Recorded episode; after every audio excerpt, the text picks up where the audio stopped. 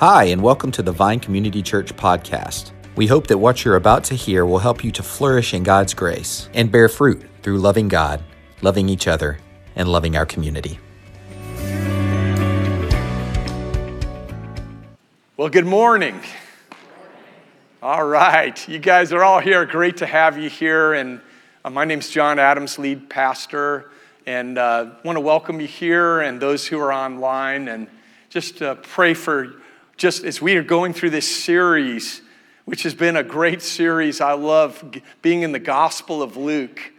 And uh, we've been looking at the uniqueness of Jesus and his story. And it's not hard to find how unique he really is. Like a couple of weeks ago, you remember how four friends grabbed their paralytic buddy and they carried him to that house, and it was so crowded, they had to cut a hole in the roof and lower him down. And Jesus, by his power, forgave him and healed him. And, and you know, we ask the question is, you know, you know, are you bringing your friends to Jesus? And what are you bringing your friends to? And then, yeah, wow, made me think. And then last week we saw in Luke chapter 7, uh, where the woman who was known as the sinful woman, that was her title in her community, she came to Jesus and was at his feet, and he forgave her. And that's the kind of God we have, who seeks and saves those who are lost, those who know their need.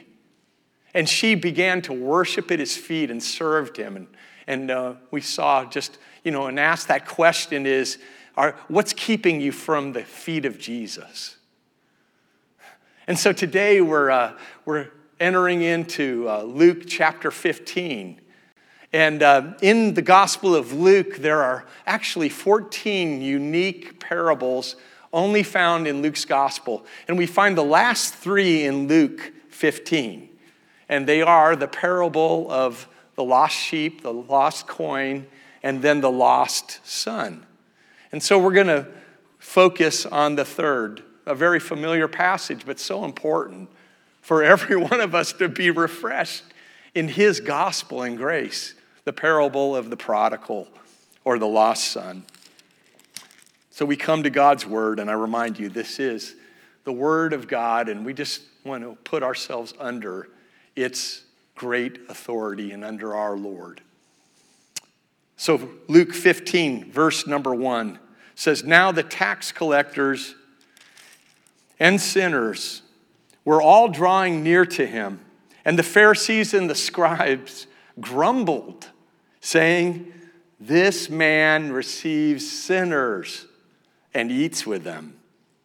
So let me pause for a moment there at the end of verse 1 and 2. And we see here that this, I mean, this is the thing that drives us crazy are these religious leaders. And Jesus called them out constantly.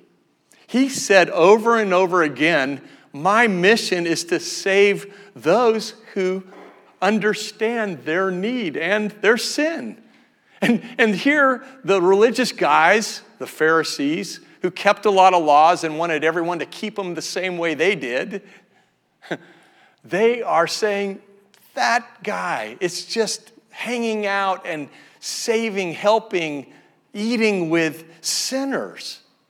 And so stay away from him. He can't be trusted. And so Jesus goes on to tell a parable. I mean, guy, Jesus is so patient, but he's clear. And we come to the parable of the prodigal in verse number 11. And he said, This is Jesus, there was a man who had two sons. And the younger of them said to his father, Father, forgive me the share of property that is coming to me. And he divided his property between them. Not many days later, the younger son gathered all he had and took a journey into a far country. And there he squandered his property in reckless living. And when he had spent everything, a severe famine arose in that country, and he began to be in need. So he went and hired himself out to one of the citizens of that country who sent him into his fields to feed pigs. And he was longing to be fed with the pods that the pigs ate, and no one gave him anything. But when he came to himself, He said, How many of my father's hired servants have more than enough bread, but I perish here with hunger? I will arise and go to my father, and I will say to him, Father, I have sinned against heaven and before you. I am no longer worthy to be called your son. Treat me as one of your hired servants. And he arose and came to his father. But while he was still a long way off, his father saw him and felt compassion and ran and embraced him and kissed him. And the son said to him, Father, I have sinned against heaven and before you. I am no longer worthy to be called your son. But the father said to his servants, Bring quickly the best robe and put it on him, and put a ring on his hand and shoes on his feet, and bring the fattened calf and kill it. And let us eat and celebrate.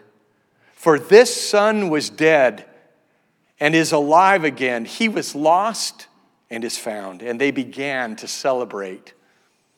Now his older son was in the field, and he came and drew near to the house. He heard music and dancing, and he called one of the servants and asked what these things meant. And he said to him, Your brother has come, and your father has killed the fattened calf, because he has received him back safe and sound. But he was angry and refused to go in. His father came out and entreated him. But he answered his father, Look, these many years I've served you and I've never disobeyed your command, yet you never gave me a young goat that I might celebrate with my friends. But when this son of yours came, who has devoured your property with prostitutes, you killed the fattened calf for him.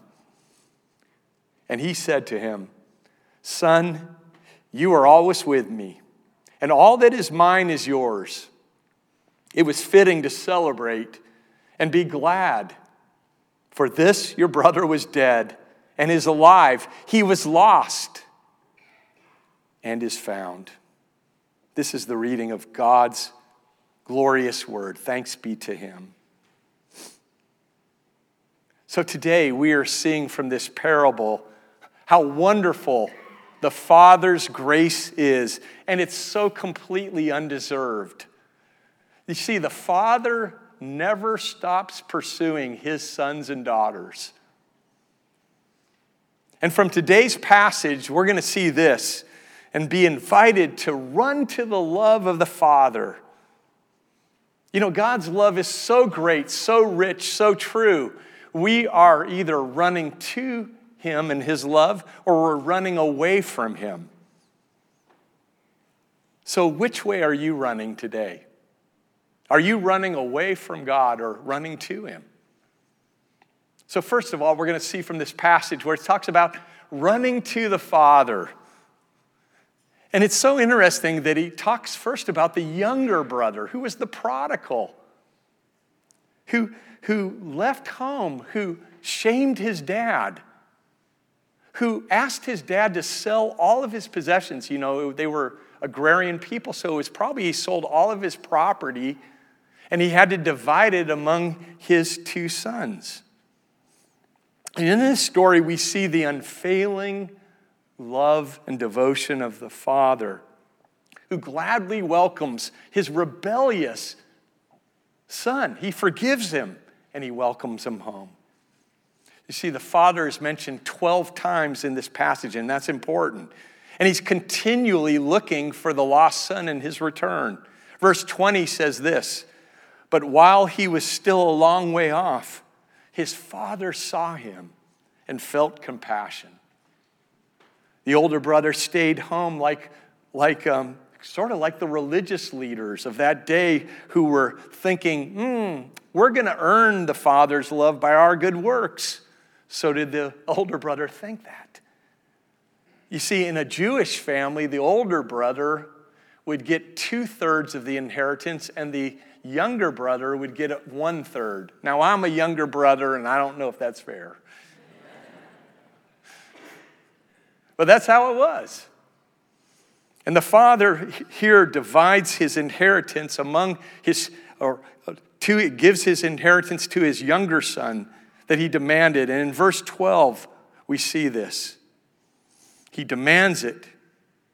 And, and, and this would be a shameful thing for, for anyone to do in our day. Can you imagine doing that with your, with your uh, family? You know, I, I know, actually, I know one family in this church where, in essence, the son said to his dad, I want basically my inheritance before you die. What?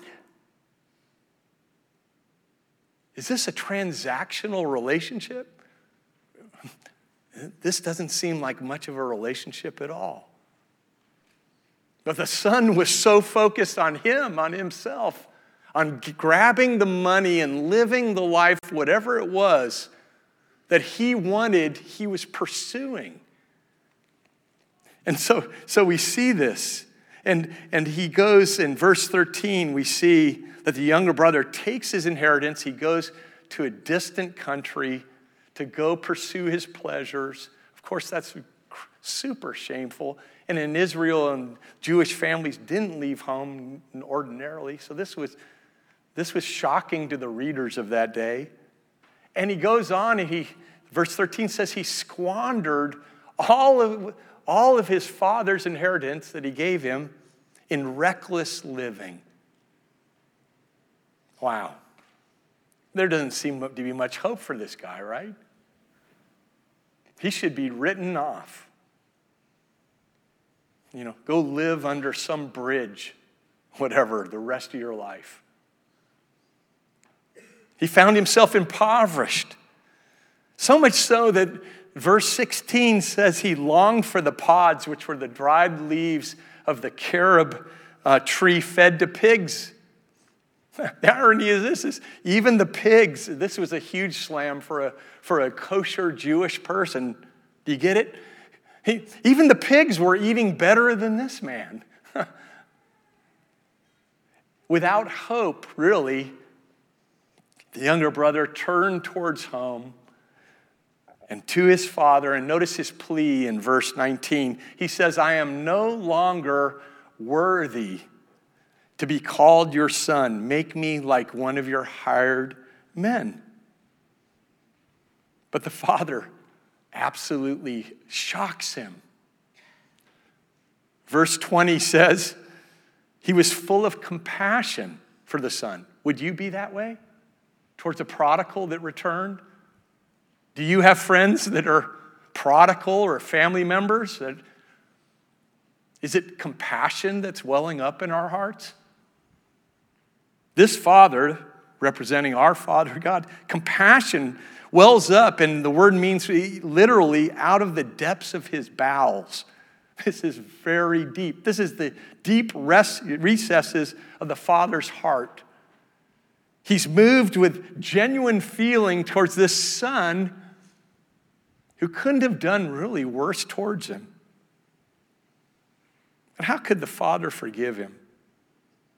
It was because our God, this picture of our God is a God of compassion and love. Psalm 103. As far as, and his depths of his love are so wonderful, so gracious, so abounding. And so the Father does not only see the Son, he runs towards him. He lifts up his traditional robe. You can imagine it and this would not be done in that culture either. This would be also shameful for the father. But he does it because he is so filled with compassion for his returning prodigal. I love the, the words of Charles Spurgeon, a preacher from 1800s, commenting on this passage. He says, And here is the wonder that when we had no love for God, he when, that when we had no love for God, He should have love for us. He should have loved us. This is amazing. This should be astounding and staggering to each one of us. Those of us who do know Jesus as our God, our hearts should be really leaping with, with joy and delight for what Christ has done for us, what our Father has done with welcoming us. You see, God never stops pursuing you if you're His kid. You didn't earn His love, and you can't, you can't lose His love by your works. So the younger son replies in verse 21. He still doesn't believe what's going on. He sees his dad, but he's like, mm, this isn't going to last. And he says, Father, I have sinned against heaven and before you. I am no longer worthy to be called your son. And the father keeps caring for him and treating him and pursuing him with love. Verse 22 and 23 shows us he gives him a party a robe, a ring, and sandals. He was treating him as a child, not a hired worker, because he was a son, not based on anything he did or his behavior, but based on the father's choice and his love for his son. So, this, this story shows us that we are we running to the Father? Are we constantly turning from our sin and running away from that lifestyle or the choices that we're, we tend to make, the things that distract us, that kind of woo us or tempt us or have led us down a wrong path? At any moment, we need to stop and say, God, I'm turning. I'm, I'm, I'm just, I've been running, running, running to this and this and this, but it's just one step stop and turn to the love of the Father. And there He is with welcoming arms for you and me. Running to the Father. We see that in this passage, but we also see, secondly, running from the Father. You see, there's another son in this story. It's the elder brother who was angry and refused to come into the presence of the father in his home when he saw how the father treated his younger brother with such forgiveness and grace. You know, sometimes this, he, he actually was despising grace, the grace of the Father. Uh, in some of our groups, we're reading an accompanying booklet that goes going through these very passages by Becky Pippert. And she has the quote for this week by C.S. Lewis, who was once asked what he believed to be unique about Christianity. His reply was, Oh, oh that's easy. It's grace. Grace is God's undeserved love that cannot be earned, but is freely given to all who accept his offer of it. Grace. This elder brother was struggling. He could not grasp, understand, comprehend grace. Do you understand it? Do you know how great God's grace is? Is it changing our hearts? Is it melting kind of the hard, crusty places where we kind of rely on other things. Verse 29 goes on in the story, and we see that the older brother answers his father. He says, This, look, these many years I have served you. I have never disobeyed your command, yet you never gave me a young goat that I might celebrate with my friends. But when this son of yours came, who has devoured your property with prostitutes, you killed the fattened calf for him. You know, in essence, the, the older brother is saying this Father, you owe me for all my hard work. I've been good, I've stayed home. I deserve the party, not that one. But look at the tender but clear response of the Father. Verse 31 My son, the Father said, You are always with me, and everything I have is yours. But we had to celebrate and be glad because this brother of yours was dead and is alive again. He was lost and is found. So, what do you think God owes you? Man, it's, it's so easy to begin to think that way, even, you know, like maybe you've been working really hard and budgeting in your family and you've been trying to keep God's commands and worship God and and yet you're struggling with paying the bills. And yet you see your neighbor next door and who's who's not really doesn't care about God, is really not working that hard seemingly, and he just bought his fourth sports car. And you're thinking, what? Why? Why would they do that? Or maybe you see someone here in this church that, you know, that comes back. Imagine this. If a prodigal returned after years and years, I mean, would we be like the Father and just be running after that person with compassion and love? Or would we be like, hmm, they don't really belong here?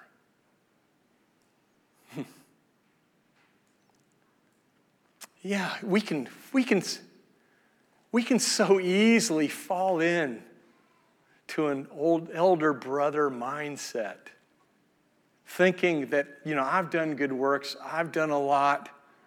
God, I've earned your grace. I've earned your favor by my efforts. And it's a lie. So here, we, we see that we can fall into the, the mindset and the sin of the older brother. We can think our good works have earned God's love. And it makes me think about the rich young ruler, Luke 18, where Jesus asked, What must I do to inherit eternal life? And he thought about it and he said, Well, I kept all the commandments. I've done everything you've said. I've done the good works. I've sort of earned everything that you've said I need to do. I've accomplished it. And Jesus said, One thing you still lack sell all your possessions and give it to the poor. And when the rich young ruler heard about this, verse 23 of that passage, 18, chapter 18, it says he became very sad. He realized you know, all his good works would not, could not earn him. Jesus favored that moment. His performance was not enough. Remember uh, years ago, uh, a, a, theologian named John Gerstner said, What we have to repent of is sometimes not just our bad works, but he said this we have to repent of our damnable good works.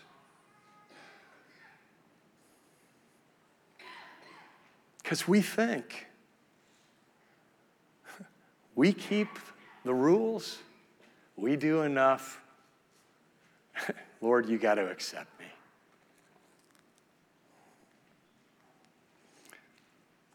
So, some of us today are who have been followers for years. Uh, we could become, you know, easily hardened to uh, prodigals. It's, but as God works in us to, to grow us and run to Him, we will grow in compassion. Are we filled with compassion for the younger brothers around us? I mean, our neighbors, our friends, our coworkers, our family members. Those people, not every person in the world, I'm talking about just the people God puts in your pathway. Those younger brothers. Are we filled with a compassion for them? And, and are we then praying for them? That's one way we can respond. Are we caring for them in just practical ways to show them Christ's love? And, and are we then listening to God and how, how can I share with them about how great the Father's love is through Jesus Christ, our Lord and Savior. You see, as He fills our hearts with compassion, we will want to care for more and more for those who we normally would not reach out to. May God help us as a church to be that kind of people, to care for those prodigals. And as we are, we, uh, we are moved by the wonder of God's grace, that we are fully forgiven and completely accepted by God, our hearts will also grow in thankfulness to God and His grace toward us. And I just want to pause for just a moment and say, Thank you, God, for your love and forgiveness. Could, wouldn't it be great if our hearts were welling up with that phrase? Let me just say it one more time. Thank you, God, for our love and forgiveness. Can we just say that out loud? And, and before we do, let's ask God to fill our hearts with delight and wonder for, for forgiving and loving us again as we say this, and not just say this, say words. So let's say this together. Thank you, God, for your love and forgiveness. Yeah, thank you. Change us by it, Lord. Cause our lives to be, yes, more grateful. Cause our hands in our service to be more generous with our time. Cause us to be throughout the day just more looking forward to as we meet the prodigals, to care for them and pray for them and, and share with them as God leads us. Fill us with God's compassion anew and afresh today, Lord. You see, and also realizing in, in, in summary in this message is this is kind of hard news for me when I first realized this. That we're, we're not just one or the other of these brothers or sons in this story. We're both. Do you realize that? We, and sometimes we're prodigal and we're doing bad stuff because of our sin. And sometimes we're like an elder brother. We're, we're, we're relying on our good works. And either direction, either way is running from God. And God is just saying, pause, hit the pause. You've been running, running, running. Just stop and turn to me. One step towards me and I'm running towards you. No matter what, the Father is always running toward you. Do you know how great, how wide, how high, how long, how deep is the love of the Father for you and me? Lord, fill us today. Fill us afresh with your grace, love, and forgiveness. Please, Lord, convince us, convince us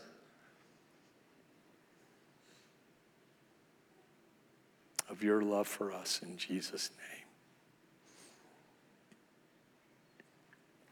name. Amen.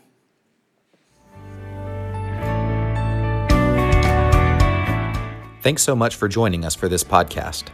For more information, you can visit us online at thevinecc.com, download our mobile app, or visit us on Facebook or Instagram at thevinecc. Have a great week.